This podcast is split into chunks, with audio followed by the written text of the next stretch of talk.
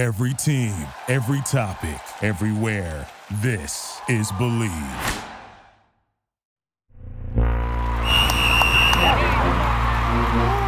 Hello and welcome to the Believe in Vanderbilt Football Podcast on the Believe Podcast Network, brought to you by BetOnline.ag.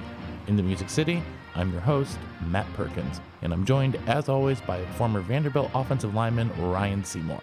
On today's show, Ryan and I sit down with Chris Lee, publisher of VandySports.com, and Bruno Reagan, former Commodore offensive lineman.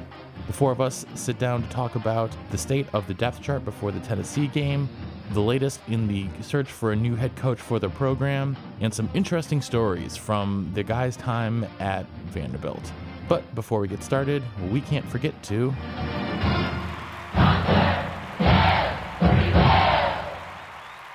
Believe in Vanderbilt Football is brought to you by BetOnline.ag. The season is in full swing, and while you may not be at the game this season, you can still be in on the action at BetOnline. So no matter who your team is, from game spreads to point totals, team player and coaching props, BetOnline has you covered. Plus, there's always the online casino. It never closes. So head on over to BetOnline.ag and sign up today. That's BetOnline.ag. BetOnline, your online sportsbook experts. All right, guys, welcome back to the Believe in Vanderbilt Football Podcast on the Believe Podcast Network. Ryan and I have the pleasure tonight of being joined by not one, but two returning guests, Chris Lee from VandySports.com and Bruno Reagan, friend of the show and now contributor over at VandySports.com. Guys, thanks so much for taking a little bit of time out of your day to chat with us about everything going on with the Commodores. What up, guys? Good to be back. I love this podcast. It's always fun to chop it up with people who kind of, you know, understand the ins and outs more, like, especially with a guy like Ryan, who was kind of like a mentor to me. So it makes it a little more comfortable than talking to a bunch of old dudes all the time. But yeah. Who are you referring to there, Bruno? All right, it was a little jab, all right? Just a little jab, Chris. You're not that old either. You look good. This coaching search is aging me, but anyway. I know. I think you're not the only one that it's aging. I think it's aging most Vanderbilt fans out there. Ryan will be here with us in a couple minutes. He is getting a golf cart delivered right now to his home, and that's tying him up right now. So things that we mere mortals will never understand. Yeah. Anyhow, I think they refer to those as first world problems. Exactly. Before we talk about the coaching search, I want to talk really quickly about the game this weekend, though. We're supposed to play Tennessee. There's 45 scholarship players, maybe, scheduled to play. I saw the depth chart, and I just burst out laughing because I mean, there's no, you know, Deo's gone now, too. There's more opt-outs. There's more COVID. There's more everything. Chris, in your time covering Vanderbilt, have you ever seen anything as ridiculous as the depth chart that was released on Tuesday? Well, I would never go there. But in terms of depth charts, that was up there, right? Because you've got Nate Clifton with no backup. You got corners and safeties playing linebacker. And maybe that's semantics. Probably going to start in a nickel anyway. That's what a lot of teams do. You've got walk-ons backing up at safety, which I guess that's not unusual. But you look at it and you're going, my goodness, they list 5 defensive linemen. And that's really tough to play a game against an SEC team. And I know Tennessee is not very good, but Tennessee's got some horses on that offensive line, guys. And the way Tennessee ran the ball against Vandy a year ago, I think they can do that again. So I don't know. I think it is interesting. I think they are down to mid-40s in scholarship players. And, kids this time of year are playing a little bit banged up. And I wonder how much that happens Saturday. Man, and real quick. So we're talking about, like, most of the time, I know Matt's a little caught up right now, but real quick on this whole Tennessee thing, like, we see the depth chart and most of our lacking in the depth chart is big guys, right? And what's the one thing Tennessee does well of this whole thing? They have this quarterback, they have their own quarterback controversy. And of course, when it comes to Vanderbilt week, we have a severe lackage of big guys. So we're going to probably have to go out in a dime package, which is basically one step above nickel. And nickel, you know, that's where the team spreads out the field more. So you want a little guy who can cover, you know, like a linebacker, defensive back hybrid. We're going to have to naturally play out of the dime. And that happened when I was there, and we had still 80 to 90 guys on the team. And what is Tennessee good at? They're good at running the football. So this is it's gonna be a huge matchup issue just because of going into the game. I'm sure that's something they know, and we're gonna see them pound the rock. I know that's exactly what they're gonna do. They have some talented backs. Their offensive line plays really well. I know there were some clips that were some problems with the O-line, but I mean they still play well. So if there's any way they win this game, it's stopping the run. Yeah, and I saw that Drew Birchmeyer is now back on the defensive line because of the need for bodies down there. I mean, that kudos to him. Kudos for him to absolutely being a team first guy for the whole season. Kudos for Dre Mintz for really stepping up. I know that, I know the coaches had mentioned him in some of the press conferences this week as a guy who's really been leading from the front. So good for him. But some tragic news though that happened with the team this week was the passing of Ricky Wright's mother, which just happened sort of out of the blue. And she was a single mom who was raising four kids, and DeRicky is the oldest, and now he has three young sisters who don't have anyone left at home, and it's just a tragic situation. Yeah, and I'll give hats off to the community around Vanderbilt, because you've got some parents of players who have stepped up to raise money. I think some fans have chipped in. I think that Derek Mason is going to end up, from what I'm hearing, doing a lot too. Derek's a good-hearted guy. That's just devastating to lose a family member like that, especially in, especially when you're in college and a college freshman in the middle of this crazy year. But I think these things are always terrible, but you see some good in people that I think is bubbling to the front now.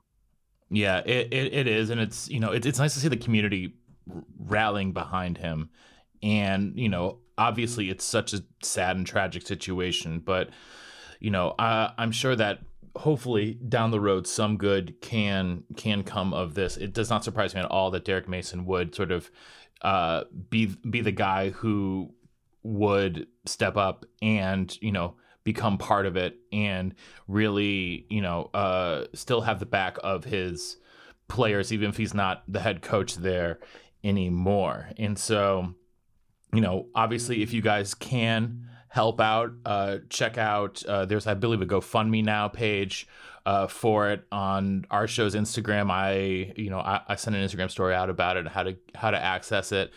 You can find it pretty much anywhere. If you follow Program Online, you'll be able to find a place that you can donate to help out. So if you're able to, please consider doing so. And there's no real natural transition, so we're gonna switch gears and welcome in Ryan. Ryan, good to see you, buddy. Hey guys, good afternoon. How you doing? Good, man. Good. Just enjoying this lovely Thursday, ready for the weekend.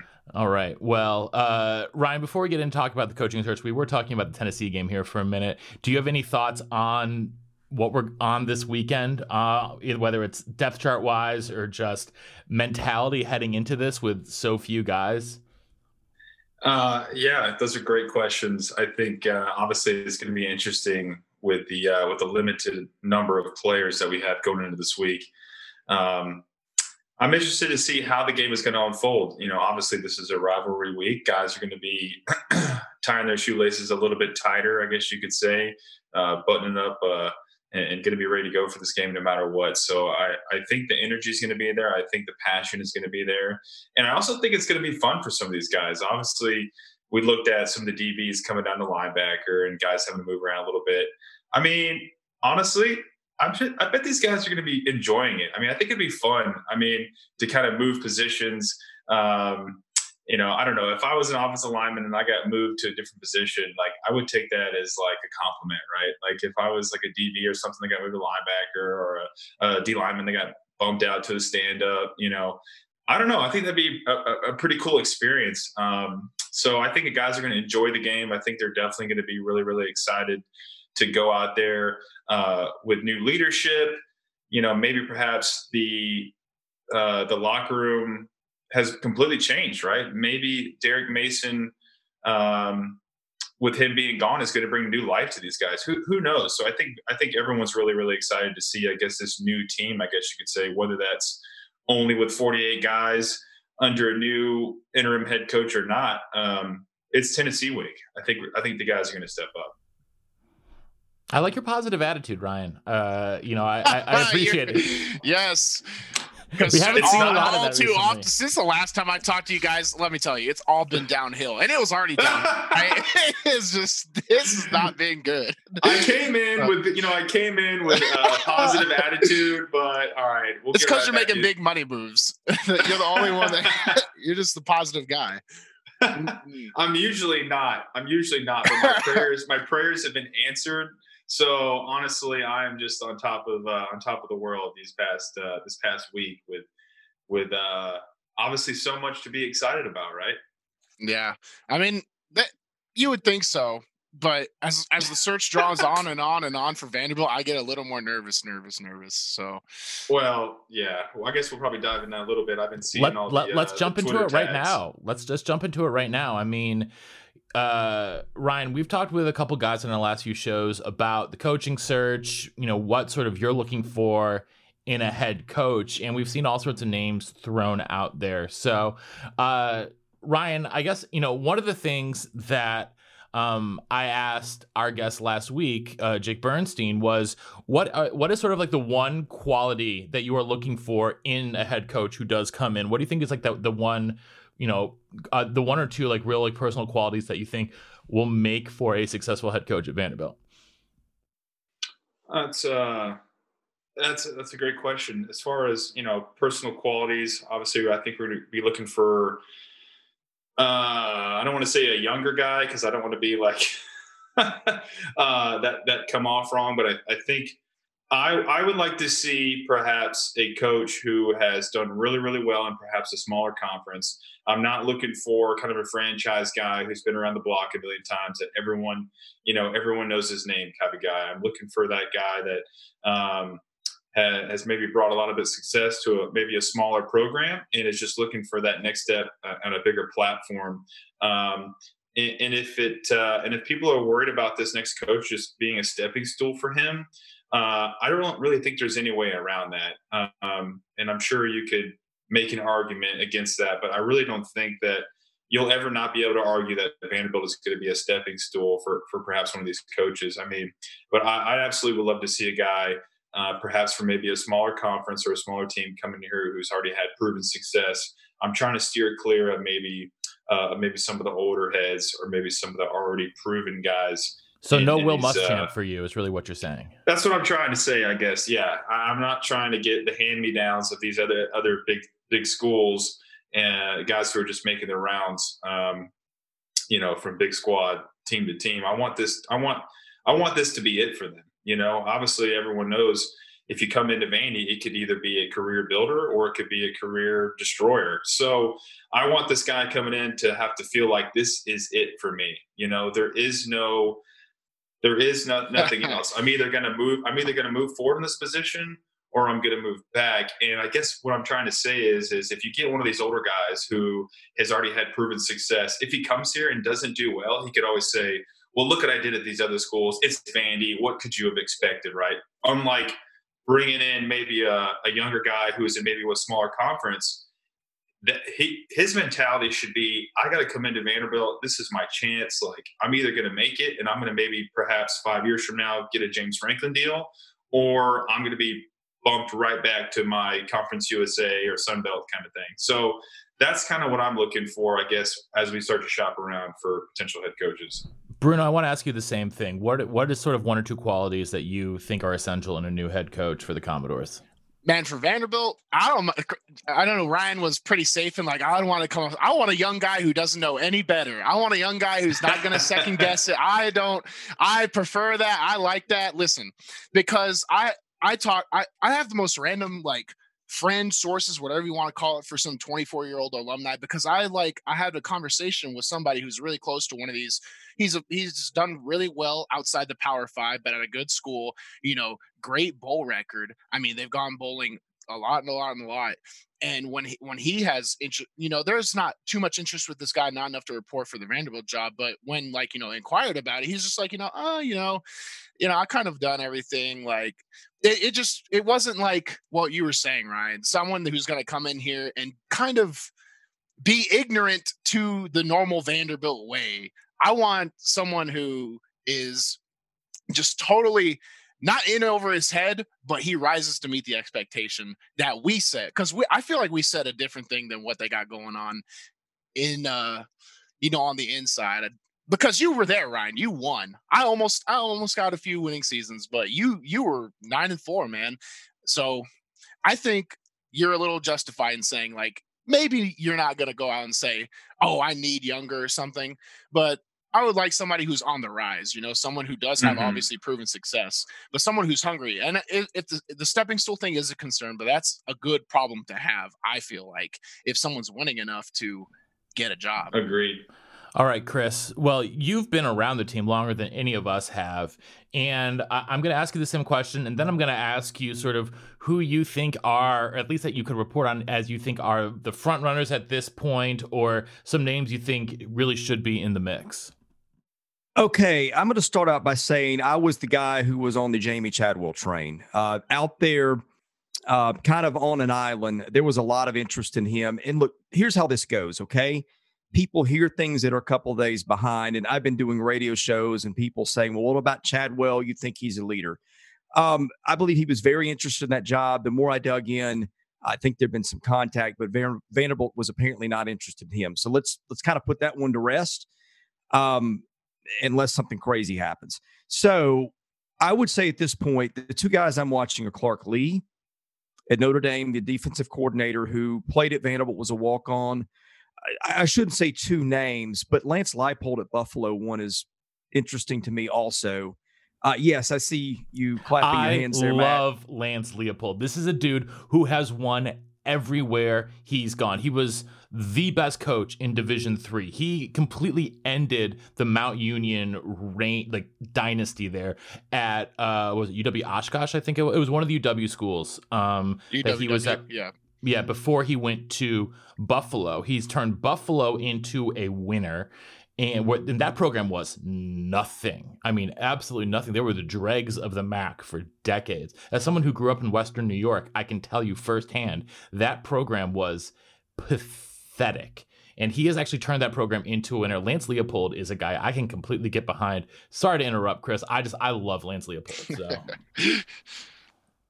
You never know, right? Because I remember in 2013, 2014, as that search, I guess, spanned into a couple of years, everybody thought Gus Malzahn was the dude, right? And he basically had the job and then I think had second thoughts and turned it down.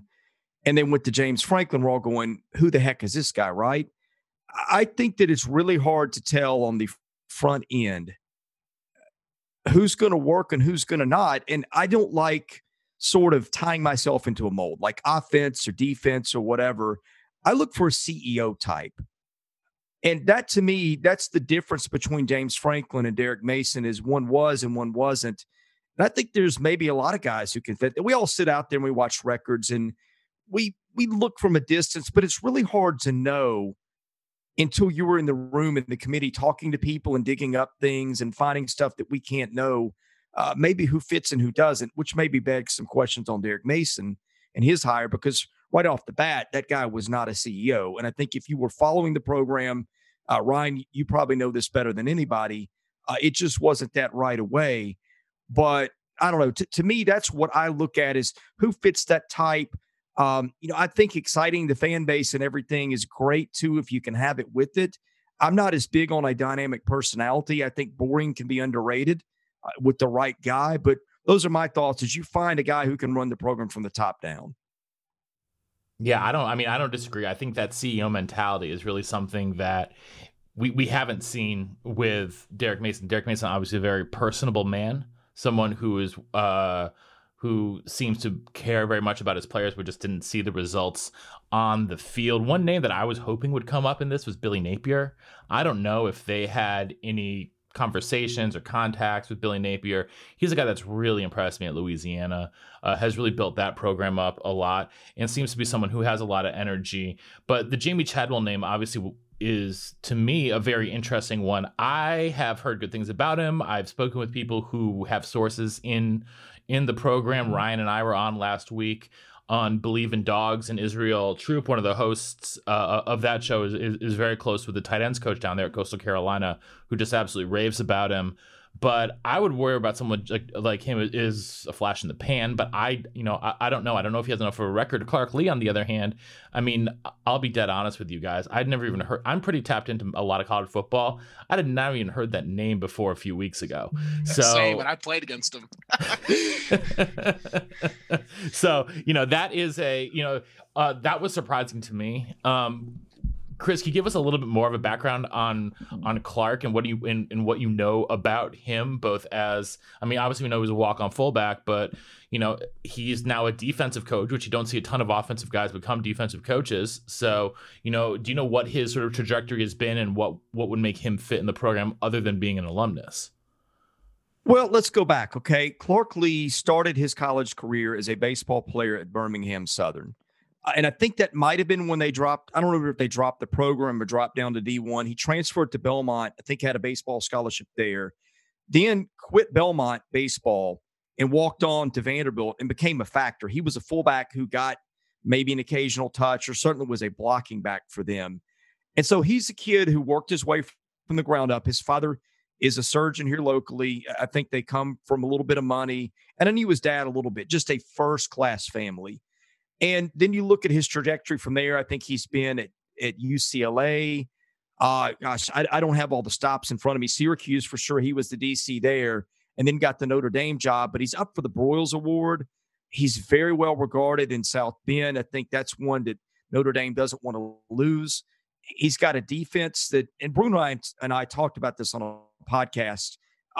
He didn't have the most talented guys, but they were tough to play against. And they are up there in the national rankings. So one thing at Vanderbilt that's always going to be important is they're going to look at familiarity and those sorts of things.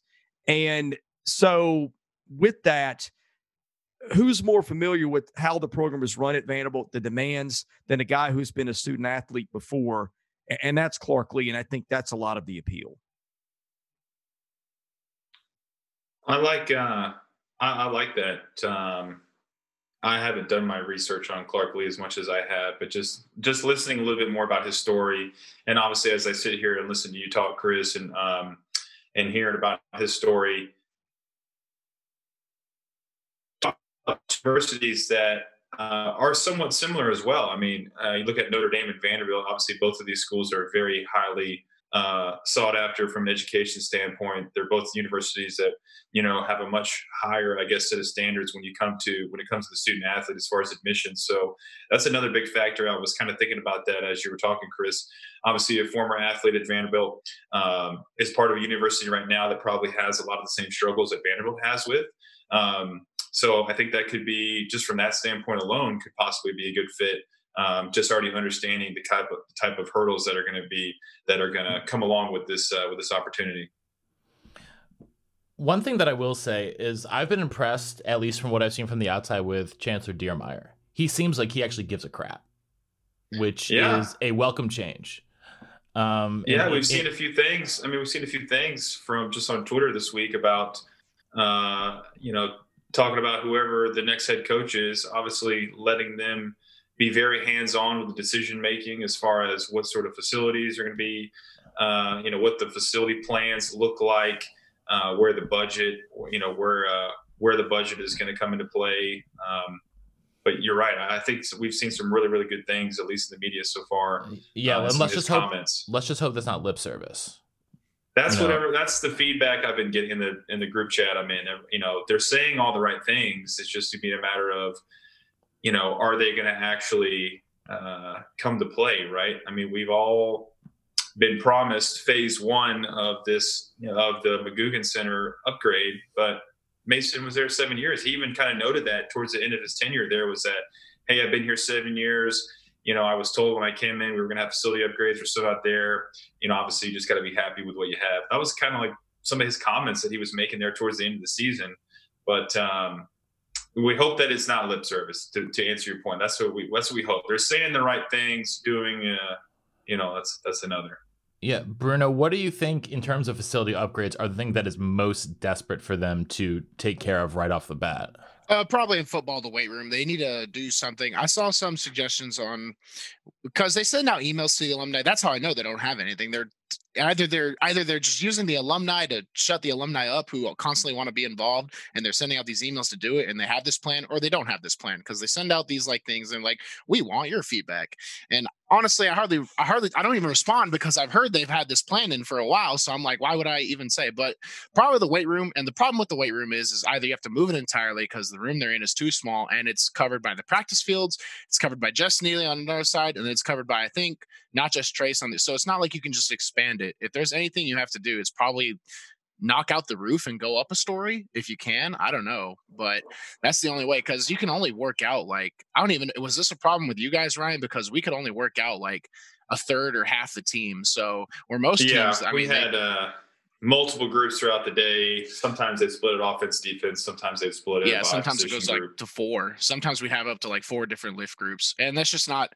And sometimes that's okay because when you get into the season, class schedules conflict. So basically the weight room's open at all times for those guys to come in and get a lift. But when you're in camp and when you're training, it just takes out time where you could either be doing something productive like recovery or film or just chilling, rather than having to, split off these weight groups and then do meetings. It just takes time out, which if there's any practical facility upgrade, it's probably that one in the locker room. Yeah, I agree with that. I was just like reminiscing or thinking back when I was at Vandy. And one of the things that really bothered me when I was there is that we didn't even have a student athlete parking lot to park in. Like, I don't know if that's still don't have that. it's probably not like a huge deal or like someone like stuff probably people think about, but like, you got to imagine like, okay, you're in an SEC school, right?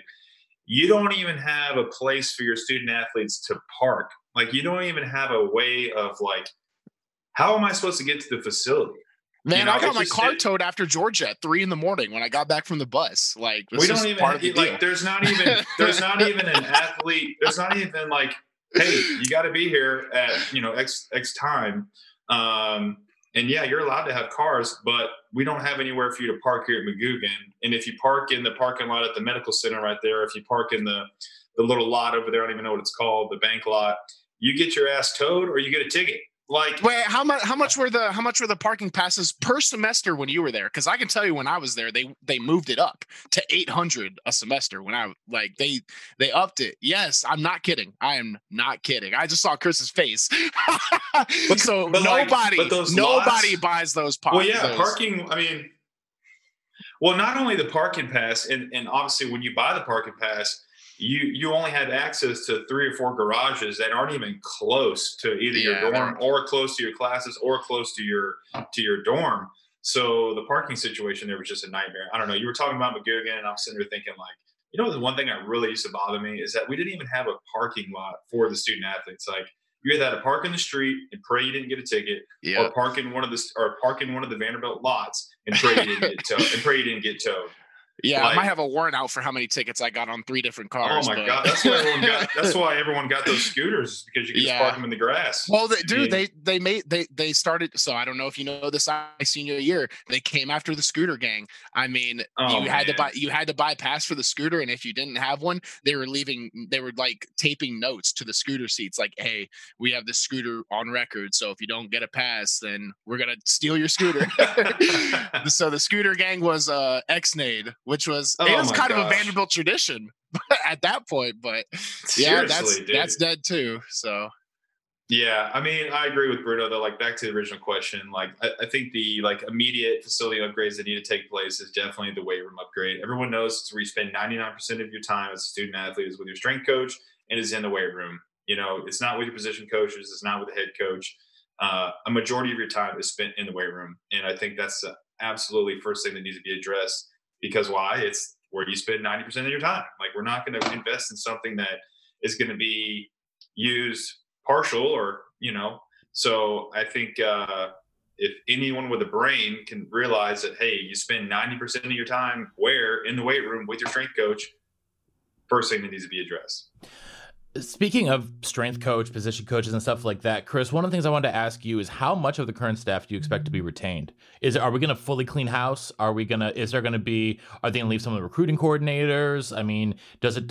How much retention do you think there'll be from the current staff? How many new people do you think they'll be bringing in terms of position coaches, strength coaches, all that kind of stuff? that's impossible to answer until you know who the coach is. And look, most coaches, they get carte blanche to bring their own staff, their own strength and conditioning guys. You have some staff, office staff positions, I guess, inside the school, but usually the coach is the CEO of the program. And sometimes it's good to have some holdovers. I mean, Javon Hay is one that I would definitely be targeting. Now, Javon, here's the thing. Javon's only been a position coach for a year or two. Now, he was helping out for a while on a volunteer basis. And I know Javon. I really love Javon. Good dude. And I will give credit. I think it was 24/7. There was a story that they wrote about the DT they got from Maryland. I think it was Surgic. It may have been another kid. But the thing that I'm sitting here wondering is they've got a pretty decent recruiting class, right? I'm like, how are they holding this together? They're 0-8. The roster is falling apart at the seams. Why would you want to walk into this? You don't know who your coach is. And in there, he said, Candice Lee has basically communicated to me that they want to keep Javon on as part of the staff, which good move. I don't know if that's a check your mouth is making that you can't cash. And I don't mean that derogatorily. It just is, right? Because you don't know, unless you know who your next coach is, I don't know how you make that promise, but that's one place I look. I think Todd Fitch is pretty well liked. If you're Clark Lea coming in and need an offensive coordinator, you could do worse. I mean, you look at a lot of the defections on the team this year. Ever since the season started, a lot more have been on defense and offense. I don't know what that says, but the bottom line is the next coach is going to get the choice, and he should. But maybe those are two names. Horton, too, another one, Tim Horton, the running backs coach, pretty well liked. But ultimately, we can sit here and guess, but there's just no way to know until we know who the coach is. Yeah, that makes a lot of sense. That makes a lot of sense. Now, when you were there, Ryan, you underwent a couple different coaching changes. How much staff turnover was there when you guys went from Bobby Johnson to your next coach to you had three different coaching staffs while you were there. How much turnover was there for you from staff to staff? And then how much did that affect sort of the way that you guys train, the way that you guys do things? Was it a complete halt changeover when you go into Coach Franklin? Yes, it absolutely was. It was definitely from every aspect of it, right? Not only on the field, but in the classroom, in the building itself. I like Chris's kind of take on the CEO mentality. That was definitely lacking under the previous management before Coach Franklin got there. Now, I don't know if you guys all know the story about Bobby Johnson and then obviously him stepping down kind of during training camp, forcing the administration to kind of put forward Robbie Caldwell as interim head coach, taking care of his guys. You can't blame him for it. Obviously, Bobby Johnson is just a world-class guy. My mom still gets pictures from Bobby's wife, like from like recruiting trips and seasons, like great family. But when Franklin came in, everything changed. And I think to answer your first question about the turnover and the coaching staffs, when Robbie Caldwell got in, the only new coach I believe he brought in was Herb Hand to replace the offensive line coach position, who was Robbie Caldwell's job or duties. And Coach Hand was the only coach that had stayed when James Franklin came in. Now, I don't know if that's because maybe Coach Franklin was giving Herb an opportunity because he hadn't had much time there. Like, hey, it's kind of screwed up for a guy to only be here 1 year just to get the can because the rest of the staff wasn't cutting it. I think for whatever reason that was, maybe if that was the case, or maybe Coach Franklin just really liked his coaching style. I am so thankful that it happened because Coach Hand is a phenomenal coach, and I hope someday that he can either get back or get a head coaching position. That guy knows everyone. He's fantastic. But everyone got let go when Franklin came in. I don't think there was any other position coaches that got an opportunity to stay other than Coach Hand. So I know we talk about three different staffs, but it was really just kind of two within that time. But as I mentioned, I really like Chris's take on the whole deal. One thing I really admire about Coach Franklin's coaching style was that CEO mentality, right? He knew what was going on in every single aspect of the program, from the training room, from your training, what's it called? Where you study hall, excuse me, study hall, to strength training, rehab, going in there and getting your study hall hours in. Like, that dude was everywhere, and he had his foot in every single one of those, you know, sections of the program. And, you know, I was hearing some groping from the staff in those departments, right? Even those guys were having to make changes, right? Like, you see a new head coach come in, and you don't think it's going to have an effect on, let's just say, the training room, right? These guys have a method of doing things. Why would that change if the head coaches switch as well? Not according to James Franklin. When he came in there, even those guys had to make adjustments. Even they were being held to a higher standard, and were like, you know, you could hear these guys groping a little bit. It's kind of funny. Like, you could even hear some of, like, even from the study hall room, like, coaches breathing down their necks. And I just really, really like that. You know, obviously the players are catching it, not just us, but everyone's catching it. And so I really like that kind of CEO mentality that he came in, reviewed all of the different sections of the program and what makes it function. You know, the students going to class, really stepped up class checking. It was kind of a joke before then. He stepped up how we were held accountable from a classroom perspective. Study hall hours got bumped up. I had Miss Elizabeth, even from that perspective, like, you're going to come in 3 or 4 times a week and meet with your counselor. Like, you didn't have to use to do that. You know, you're going to come in, and if you got anything wrong with it, you're going to have to rehab several times a day. It used to be, well, like, if you could practice, you didn't have to necessarily come in at 6 a.m. for rehab. Like, no, that changed. Like, if you got anything wrong with you that you reported it, your ass was coming in for rehab. So, you know, the whole program flipped on the side of its head. And then we all know about the engagement with the rest of the student body and the rest of the city, which everyone seemed to really love, you know, and that's him going to the sorority houses and the frat houses and going, you know, throughout the city and making these appearances. We all kind of know that side of the story. But to answer your question, the turnover was very high. Only one coach got to stay, Herb Hand. I think for whatever reason, how that worked out, I'm very, very happy that it did. Coach Hand and I will be great friends for the rest of my life. And for as far as the program itself, it completely changed, and it will completely change again. And I'm sure Bruno can speak on the behalf of how things flipped when Mason got there. And I'm sure there was aspects of the program that you know, weren't the same when I was there. So maybe Bruno can talk a little bit. One thing I know I did not like, and I still don't like, was these early morning practices. Can you hear me? Say it again. Yeah. One thing you didn't like? One thing I don't like, one thing that Mason did is he made the guys practice in the morning.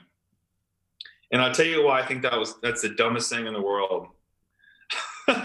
Not so only because you want to go first, or you want me to explain? Because I loved it, so we're gonna clash heads on this. I loved it. Oh, see, I think it's the dumbest thing in the world. Because I know when I was a student. Okay, now I want to hear Bruno's take on this because I'm interested to see why he loved it. The reason I'll give you a couple quick examples of why I think it's the dumbest idea in the world.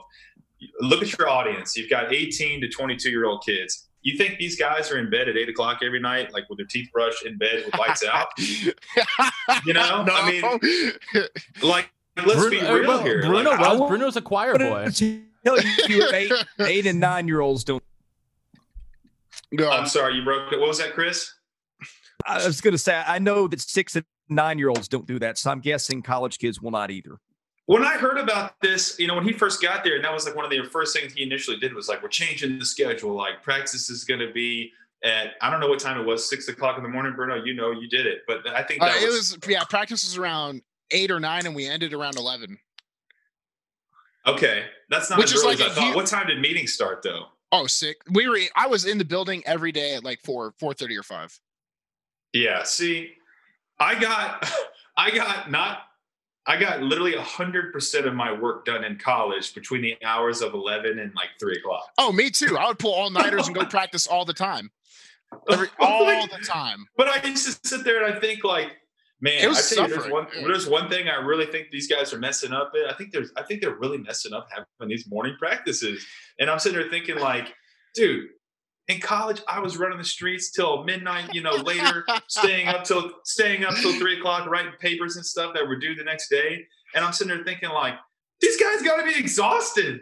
Like, could you imagine as a 22-year-old or like 18-year-old every day having to get up at 4:30?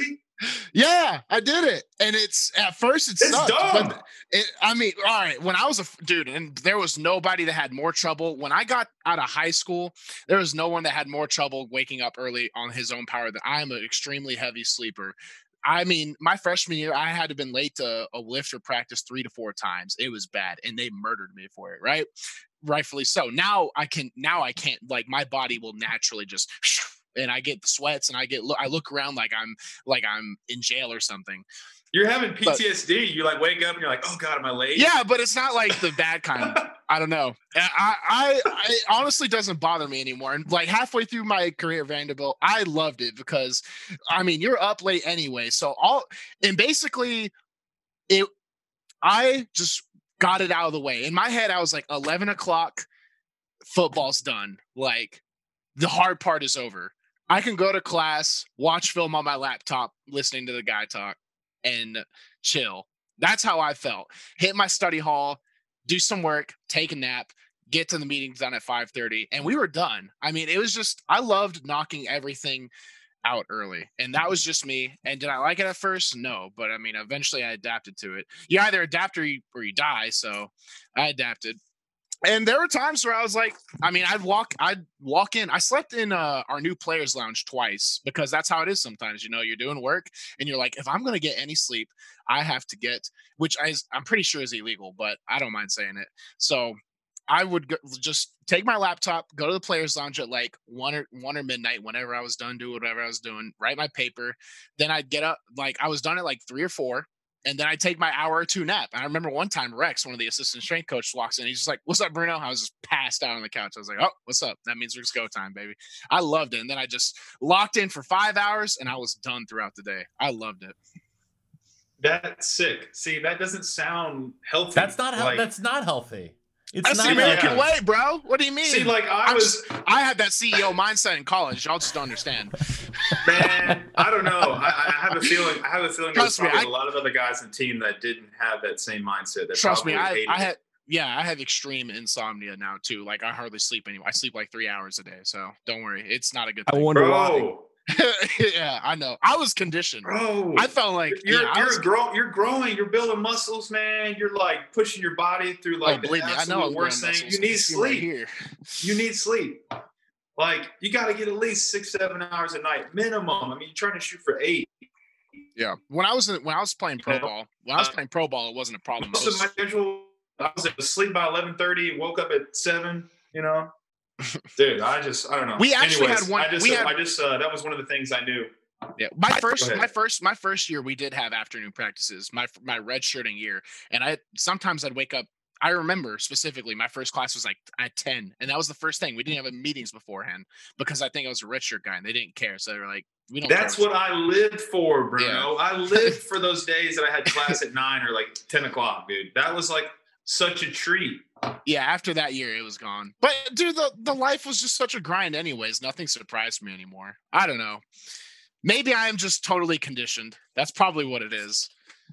But eventually, I just grew to it. Yeah. I hear you. Hey, I had a funny story. Ryan, I'm trying to remember. Did you play – you played under Johnson, Caldwell, and Franklin? Correct. So you missed out on Mason, right? I did. Mm-hmm. Okay. Yeah, Franklin was there for another year after I was gone. Well, I'm sure you heard the stories, and Derek's a good guy, but it just changed. But the great story, and you may know this from being there, Robbie Caldwell's probably my favorite person I ever dealt with at Vanderbilt at any level. I mean, he's easily top 3 and maybe number 1. And Robbie, great guy. But this is just Robbie Caldwell in a nutshell and how that whole transition happened. What I understand was when they made the coaching change or when Bobby stepped down, called every guard, I think you guys too. And so he does it, like you said, to get Robbie the job. Robbie is out raking the practice field in the middle of the day in like his bike coaching shorts or whatever he wore and a T-shirt. They literally, I think, brought Larry Leathers, the media relations guy at the time, out to him, gave him a shirt, and said, hey, man, you got to get in here off the field and get inside. You're the new head coach, and we got a press conference here in just a minute? That's absolutely the type of guy that Robbie was and still is to this day. Good old Southern guy. I think when he was at the SEC media conference, he was talking about how he used to raise chickens or something like that back when he was growing up. Absolutely phenomenal guy. Unfortunately, not that CEO that I think Vanderbilt deserved, but a hell of a guy, right? Hell of a guy.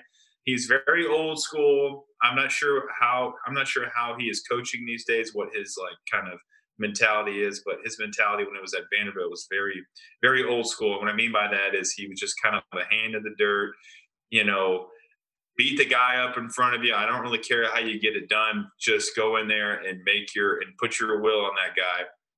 Versus when Hand came in, it was completely different. Very technical, you had rules and responsibilities on every single play, whether it was an outside zone, inside. You had rules and assignments. When Caldwell was there, it was very more lenient on how you got the job done, just as long as you got the job done. But man, and no one can ever say anything bad about Robbie Caldwell, man. He is a hell of a guy, man. Well, and the best part of that story is Robbie didn't know it had happened, or it was happening. It caught him completely by surprise. So everybody, yeah, caught everybody. I mean, I remember exactly where I was when I got that phone call. I was sitting at one of my teammates, Rob Lohr's house off campus, and I'm sitting there in the living room, like, hey man, I just got a text, I think Coach Johnson just retired. And we looked at each other, was like, no man, that can't be. We're about to, the season's in 3 weeks, But yeah, sure enough, it happened, and we just did the best we could, I guess you could say, that year. We went 2-10. We beat Ole Miss, and I forget who else we beat that year, but not a good head coaching year there for Robbie. But we still love him. I still think he's a phenomenal guy. Yeah, I don't have much to add on the Robbie Caldwell era. That was, I think, honestly, I don't. That was the year I was living in Australia personally, so I was just out of touch with college football in general. I was working on a vineyard, getting up at 4 a.m. every day, just trying to chase kangaroos off who were trying to eat the grapes at dawn. So I had an RV or 4-wheeler, I should say, that was going out every morning, chasing kangaroos off the vineyard, then getting in a tractor for 10 hours. So. That was a different time in my life during the Robbie Caldwell era. Bobby Johnson, I remember, one of the first fantasy football leagues I was ever in, it was called Bobby Johnson Says No Cursing. Yes, that was one of his rules, no cursing, and all of the assistants had to come up with these He's right. All these assistants had to come up with these fancy terms in order to express how they were feeling. Frapping was a big one. That's a stupid rule. I don't like that rule. That was a thing. That really was a thing when Bobby was there. It goes against everything I know and believe. Yeah, it was pretty funny, man. Just listen to some of the verbiage out there on the field. He tried to enforce it. I mean, I only had him for 1 year, but from what I remember, I think that was something that he really strived to do. Keep cursing. Try to enforce that on message boards, and it doesn't work very well. Yeah. Oh man, yeah. The the Commodore War Room isn't. You're telling me isn't a G-rated message board? I'm shocked to hear that. It is only the highest level of intellectual discourse going on in the Commodore War Room, all right? That's where the country's top intellectuals gather to discourse about the Vanderbilt football program. Could you imagine? They're all 40. They're all 30, 40. They're all veteran Vandy fans, if that says anything. Yes, so. It does. It says a lot. Yeah. Yeah, I've spent enough time on college football message boards to know that is clearly where the elite of the elite in our society spend their time. Hey, I love it. I'm there every day. You would be surprised. At the people who are on the boards and the roles they have and the money they make. And I'm just going, how do you have time to do this? It is insane. Oh, it's crazy. Things that you do. You think I'm joking, but I'm not. No, I totally believe you. After knowing the second I got out of football and I finally left that bubble and I could finally start talking to people I felt normally. The more I was just there's no way this guy. that's just part of it, I guess. And I know some of those guys on our War Room board, and I'm just like, wow. Hey, that's what the internet's about. That's where you can be yourself, I guess, or post what you really want to talk about. Or just be a completely different version of yourself, or just be someone else that you are not at all. I know that my I've been known to troll a message board or two myself, so I just do it on my real account. I love it. I love stirring the. I think Chris is like, it's probably been on our last podcast we just recorded, Chris was like, this has probably been the craziest coaching search 2 weeks, dude. I love it. I love the mix. It's just fun. I don't know. That's the way I see it. I remember Chris. Yeah. Chris, I don't know if I should even mention this or not, but when you sent me that, so we did the podcast on when the Sarah Fuller news got announced, we did a podcast and it was really early in the whole deal. And Chris sent me a message about someone who's going to write a story. Basically not a good story about us. And I was like, I don't know. I was like, oh, that's kind of fun. That's kind of funny. I was really interested to see how it turned out. It eventually didn't turn out the way I thought it would, but that's just the way I don't know. I kind of like that people are so invested and emotional about it. Now it can get crazy. Yeah. Don't get too crazy, obviously, but as long as it's all jokes, I mean, this is a bunch of 19, 20-year-old kids playing football. It's fun. And that's the way I approach it. Well, Matt, I don't want to hijack your podcast, but don't. Go ahead. There are times that people will post under aliases to say things that they wouldn't say under their name. Now, I swear to God, I've never done that. Everything that I post is under my name, so I don't have this alter ego out there.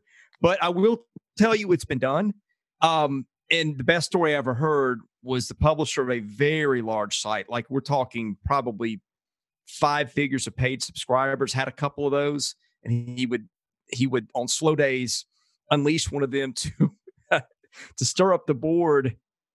And you have to switch in and out of your screen names. And one day he forgot who he was at that moment and was asked a question as the guy who ran the site and answered it as one of his alter egos. And that day got interesting. So that happened. That happened to a politician in, I think, Georgia recently. Oh no, Pennsylvania recently, where he, this very white conservative guy has this account where he pretended to be a black Republican, and he forgot to switch to his burner account right after he had lost his election, and that was fun.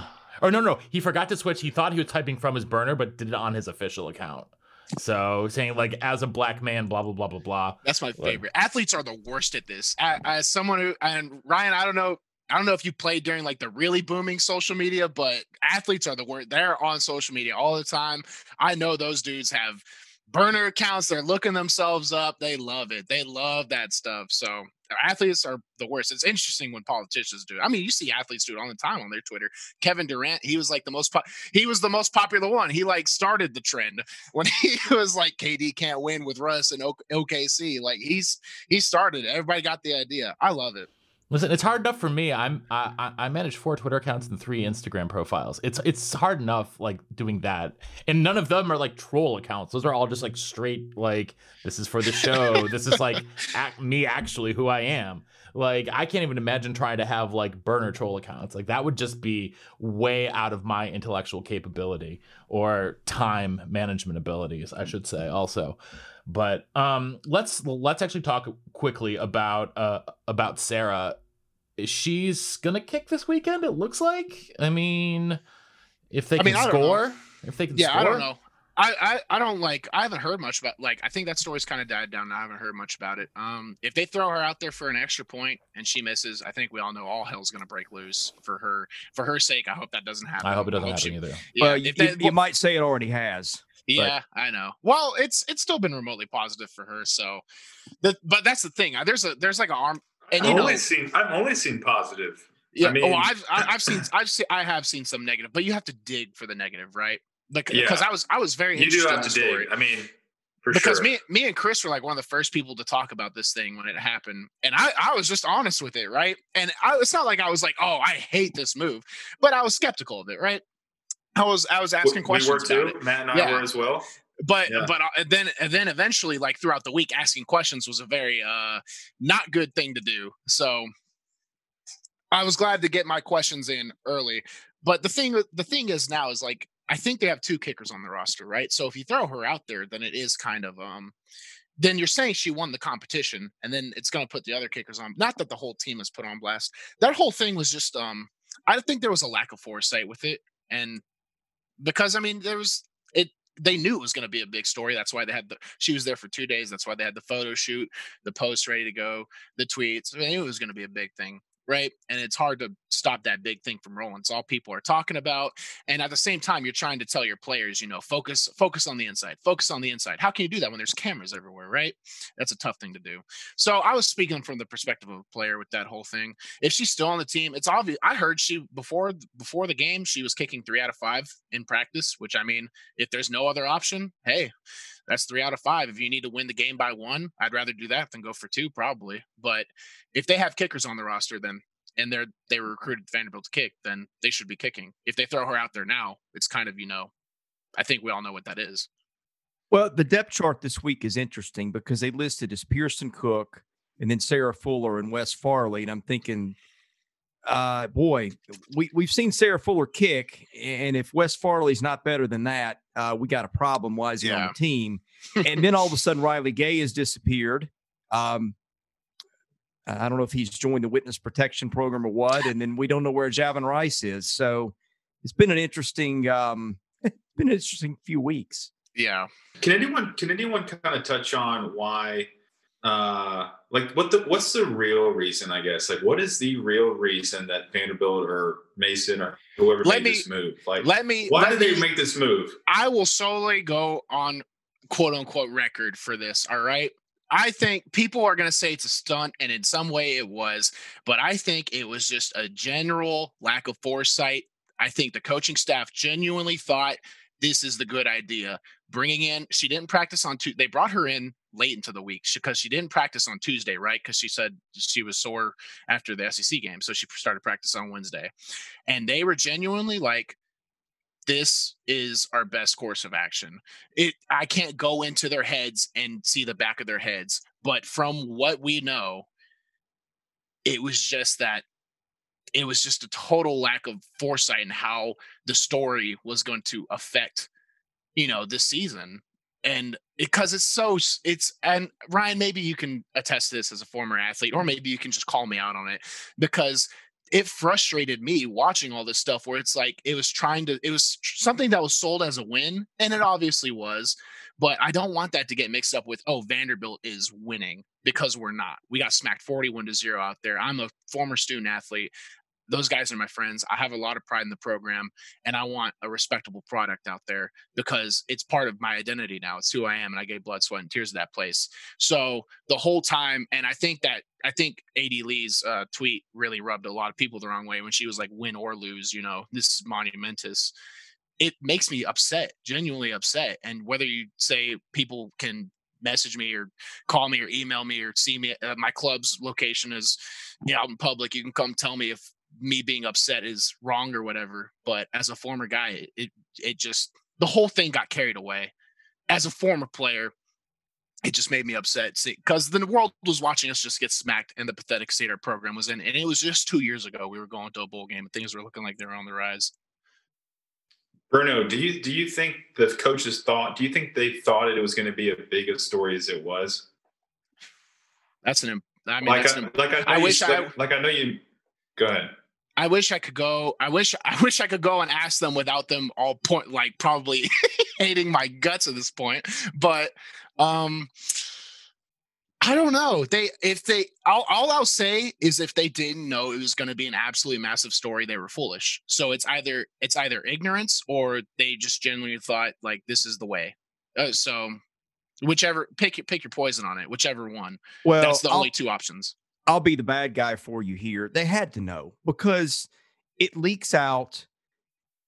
And what are they doing on Thursday? They're having a photo shoot with her. Mm-hmm. They're sending out stuff. They are prepping this. They are just getting it out there to be ready. So you have that. Okay. And then they go down there, and I was not there, but I had somebody in the press box who works for another outlet and was there watching for me.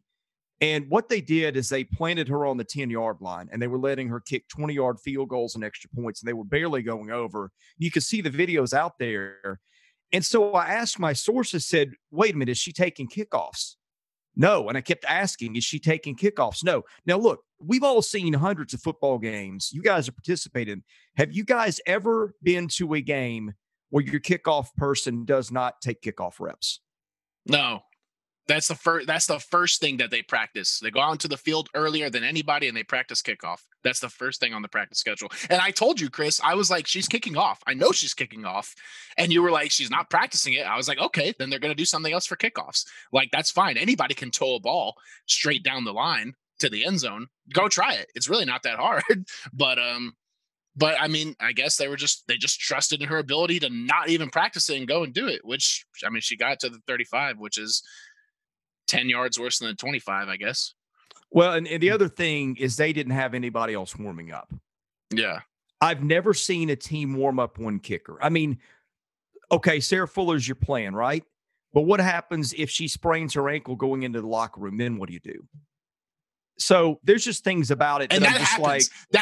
It happens on my pro team. We were warming up and the guy like breaks his ankle. When I say warming up, 2 hours before the game, he's out there just moving around and like just freak accident breaks his ankle. So that's definitely a valid question. I'm sure they had an emergency plan. Again, if they didn't, an emergency plan, if they didn't, you know, obviously that speaks to the staff. The thing that I said at the very beginning of the whole Sarah thing is the fact that it got to this point is it says a lot about where the program was at. Like just having to go recruit someone even outside of the team, because by that our roster was already decimated. This was before like the 7 or 8 quit that forced the Georgia game. It's so wild, Bruno. I think that's something I continue to bring up week in and week out. Obviously, I'm very optimistic about the future. I'm really excited, but one thing I just have a really hard time of letting go is how the heck did we get to this point? Yeah, you know, absolutely. Like, I want to have all of this faith in Candice. I really do. We actually shared some text messages today. I felt really positive about our conversation. I really, really like Candice, but I just don't understand how we got to this point. And that is what's really, really frustrating for me. On top of this Sarah Fuller deal, I'm trying to say this correctly, politely. Go for it. It really is the most wild thing I have ever heard of. It's so crazy. Like, when you start really breaking it down and thinking about like Chris's points, the locker room speech leading up before the game, oh my God, like the attention that it was drawing, the fact they knew it was going to draw attention. They're 0-8. Why now? Why her? Why this whole thing? It's crazy. So you ask yourself, Bruno, your point was like, okay, they had to have known. So are they just this ignorant, or they just didn't care? How did we get to this point to where, like you mentioned, Bruno, source of the kicker from another complete different sport? You know, who cares if it's a girl, just a complete different sport in general. How did we get to this point?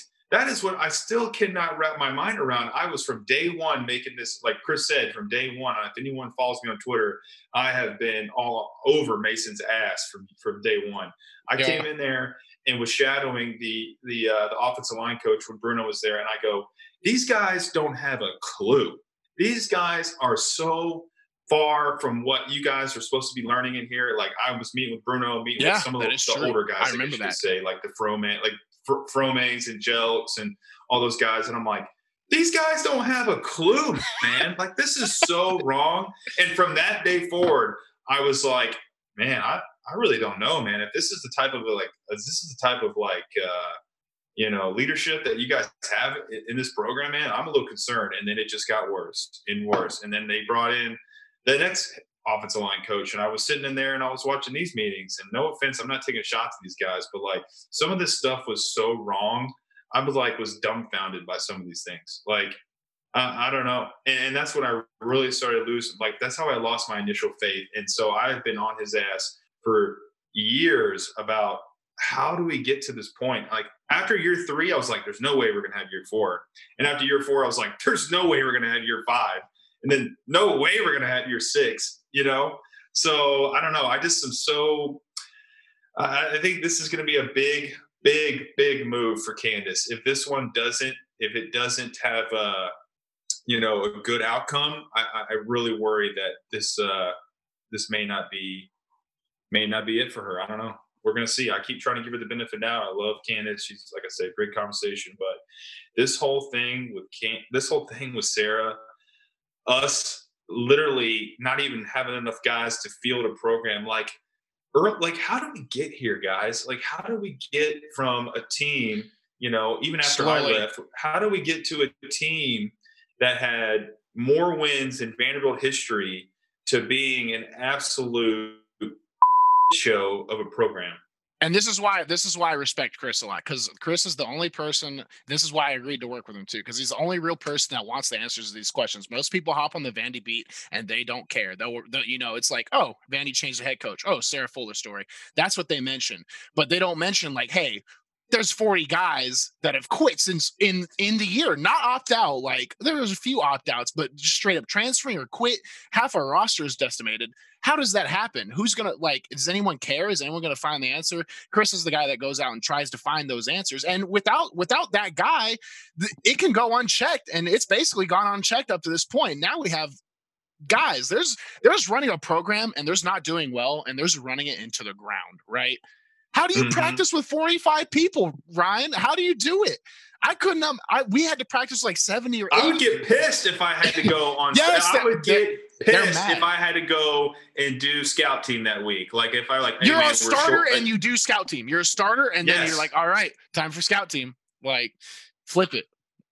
Well, bro, yeah, those guys. Go ahead. I'm sorry, Ryan. Let me let you.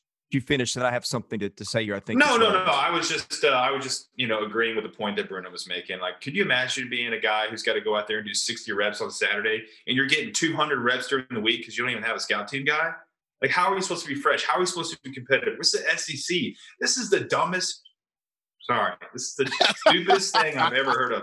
Like, how did we get to this point, man? This is like high school level stuff. We're supposed to be in the SEC. This is a joke. Well, and I'm fully aware that I'm that guy on the beat right now. You know, and I'll just leave it at that. If you followed my stuff, you know, and by the way, I keep most of my opinions to my podcast and to our board. I'm not out there on Twitter trying to get attention. I'm just trying to do a job. And none of us are ever right all the time, right? I've made mistakes, you know, but I think I'm generally proud of the work I do, and I think it generally holds up. Well, let's go back to the Missouri game, guys. I'm covering that from Nashville, and we have been the ones kind of sounding the alarm all week saying, hey, this kicking situation isn't right. And you can go back and hear the podcast, and we called it 2 weeks ahead of time. But so post games this year are all on Zoom, right? And so I always get a link to the press conference ahead of time. Well, I'm checking my inbox that morning. They usually send it out 3 hours ahead of time. I don't have an invite. So I'm asking around to my media friends, did they send out a Zoom link? Yep. Okay. You got one. Can somebody send me the Zoom link? Somebody sends me the Zoom link. And so I get in the press conference anyway. I might have gotten in a minute late, but they have this virtual hand raise feature. And I have my hand up the whole time. Hey, I got a question. Didn't call on me. And they knew I could ask the question that would blow the story up in front of what was now a national media audience. I didn't want that. And so it went, you know, usually, look, they will on the road make accommodations, say, hey, we got to get out here and got to get the bus home. So what I was told was Coach Mason didn't have time for your question, which I know is baloney. But then they bring out Mike Wright. They bring out the backup quarterback. Do you ever see that at a press conference? No. And then they bring out Sarah Fuller. And I'm guessing between those two, it lasted another 40 minutes. So you got kids who are wanting to get home and everything, and they're holding this up to prop up this whole thing. And at this point, I'm not asking questions. I don't want to put kids in a bad spot, right? I mean, fine. You've done what you've done. The coaches made this mess. It's not your responsibility to answer for it. But that's the way it goes. And as I'm sitting here, I literally got a text saying, you don't have a credential this week. which is now 3 times in 5 games. And I'm the longest tenured guy on the beat. And so that's what happens. You know, they just make it to where if you were that guy, silence you, man. That's bullshit. Yeah, they'll silence you, and they'll make it as miserable on you as you can. And look, I'm not an antagonist. I'm not out to just burn it all down. But Ryan, I respect you guys. I respect Bruno. I never played ball. The stories that you guys tell and what you've went through are incredible. I mean, and I know it's hard, but I'm listening to you guys talk and Bruno talk about getting. I'm like, that's harder than I even knew. And I think that your role in the media is to tell a story, right? And not to jump on a train. But sitting here knowing what you guys put in and knowing that if somebody like me knows what they know and they don't stand up for you, then nobody will. But it's hard for people to stand up. As somebody said to me, now you know what the kids go through and anybody that tries to stand up to this. And I think Vanderbilt's biggest friend could be transparency, but they don't want it. And now that the school controls media relations, the school thinks its job is to make everybody's job who answers, you know, who asks the difficult questions really miserable. And then it's to go hand Sarah Fuller to the people who will tell a favorable story and put them in the New York Times. And I'm sorry, but that's not media relations, but that's what it's turned into. And that's one of their issues. That's a big issue. Big issue for not only the student athletes, the fans. Obviously this transitions into the rest of society, you know, the media that we, you know, when you turn on your television these days and you see a CNN or Fox News, man, there's just it. They really try to do their best to kind of get a hold of the message that they're trying to put out there for the rest of everybody to see, man. And what I like about you too, Chris, is that you tell it like it is. You tell what actually happened and not what people are trying to hear or some sort of message that they're trying to force on the rest of the population, man. It's very, very dangerous when you start playing, you know, trying to control a narrative. We're seeing that all over the country. It's very, very scary. It really is. And it could ruin, you know, the name of Vanderbilt, right? When you start trying to portray a narrative on people and try to force people's ideas and beliefs and however that might be, you know, obviously we're just talking about football here, but it can be very dangerous, man. And it's just, this is a game that we all love and love watching.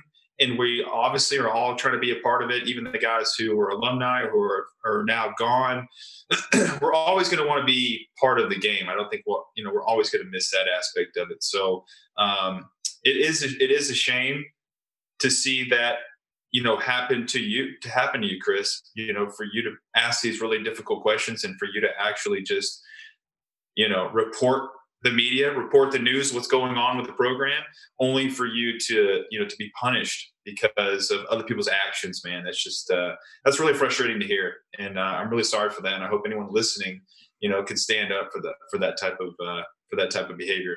I'm just saying, I know this is just I don't know if it's a moot point or what, but when there's a situation and people are like, oh, what's it like in the locker room? Well, when the only people who are talking to the media 2, 3, and the only options are Sarah Fuller and the backup quarterback 3 times in a row. Just know nobody wants to talk, right? It's so plain out there. Like if we're gonna get criticized for telling it how it is, then use your brain and look at the patterns. That's where the program's at right now. And Ryan, I'm sorry, but these guys think this is all normal. Those 40-something guys in that locker room, they're going to think that whole stunt, the speech stuff, that's normal. And I'm going to be honest, Ryan, when people ask me, when I go on the radio or I go on record and they're like, what would you have done? That wouldn't have happened. That would not have happened if I was there. And that's just how I feel. You don't have to say what you would do. But personally, if you're on the team for 2 days and you're going to try and tell me after all the work I've put in for my whole career, you know, that cheerleading is going to win the game. That, I mean, I don't care what narrative. Flip the switch, man. Flip the switch. Yeah. Imagine if you got asked to come be on the women's soccer team and you stepped up at halftime and gave a freaking. I would have never had the audacity to do something like that. That's their team, and they developed that culture. And I was asked to come fill a role, and I'll fill that role, and I'll do my best. But I mean, it was a blatant slap in the face. And then when she went out, I know the coaches got upset because when you talk to the media our message is controlled. When Chris used to ask me questions back in the day, I'd give him the runaround sometimes too. I'd give him the generic answers because that's what we're supposed to do and that's what we're trained to do, right? So, oh, yeah. But when Sarah was out, I guess they never had that talk with Sarah. They missed that. They missed that talk with Sarah because she goes out there and she tells them about the halftime speech, which puts the whole team on blast. Not only her, the coaches. Then she goes out there and she says, yeah, the coaches came up to me and said, I've been waiting to say that for a long time. Like, it makes the coaches look so bad. Like, that makes everybody look so bad. Like, why? Because then I'm like, why don't the coaches say it? That's like a rookie. That's like a freshman's first interview. It is a total dud from the rules of the locker room. And me, because I talked to the media a lot. My senior year, I was thrown out there once every 3 or 4 weeks, whatever. My junior year too, I was thrown out there, and she broke every rule that we have. And I mean, it was a national story, and they want to hear from her. Which, when you do, when that's the deal you put out there, that's the cost you pay, right? So, it was the whole thing. And I don't speak publicly on it too much because to me, it's not that big of a story. I mean, the story for me was I was trying to write a story on how we got smacked 41-0 and how we could improve and what to do. That's my job. And that's the story that interests me. But that was an interesting week. Yeah. That was a fun week. Bruno, I'm going to have to say it's a national story when you do something so out of the box that you're so little prepared for. And the team has 400 yards of total offense 4 weeks in a row, and then they go to a $195 and get shut out. Oh, by the way, Arkansas gets, 48-49 on Missouri the next week? Yeah. When you mess with the integrity of the game, I think people are soft-pedaling it. When you mess with the integrity of the game, you start to lose your team. And now, look, they're 43, 45 scholarship players, depending on who you talk to. I mean, this all started. I was at the Florida game, guys. I'm counting bodies from the press box. I counted, I believe, 78 on the field. Oh, my gosh. Now, I don't know. 43 or 45 is the number I've got on scholarships. Now, I don't know how many walk-ons they've got left, but this all started with that. And I'm not saying it's because the team was mad Sarah Fuller kicked or it's anything against her, but when you do not make the efforts to be competitive, I think that – if the players feel the coaches are mailing it in, I have to think that happened. And again, let's check the scoreboard since then. You got a team that got spanked in Columbia and then couldn't even field a team the next week because so many guys were gone. Maybe I'm crazy, but I don't see that as coincidental. I always say there are no such thing as coincidences. It's not. And is that the only reason? Did guys stand up and go, because of Sarah Fuller, I quit the football team? No, it's because let's think 30. No one blames Sarah for this. No one blames Sarah Fuller for this. I don't blame Sarah for this. Sarah for this. It's the leadership in that. It's the leadership in that locker room and the leadership on that coaching staff, hands down. It is obviously clearly not there. Clearly, like you said, when they start messing with the integrity of the game, you are going to lose everyone, right? No one blames her. It is 100% falling on the shoulders of Mason. He is the leader of that program. He is the CEO, man. You cannot commit that program to the ground, and I'm never going to forgive him for it. And that's your right. Hey, Ryan, like, I don't know if you talk to a lot of the Franklin guys, which I'm sure you do. And that's something I'm going to talk to. I have a great relationship with all of those guys. Yeah. And that's something I'm going to talk with Joe Townsend, this little roundtable thing here in the weekend. But he was a senior for that transition. And those Franklin guys, when you say everything changed during your Johnson to Franklin years, everything changed from the Franklin to Mason years.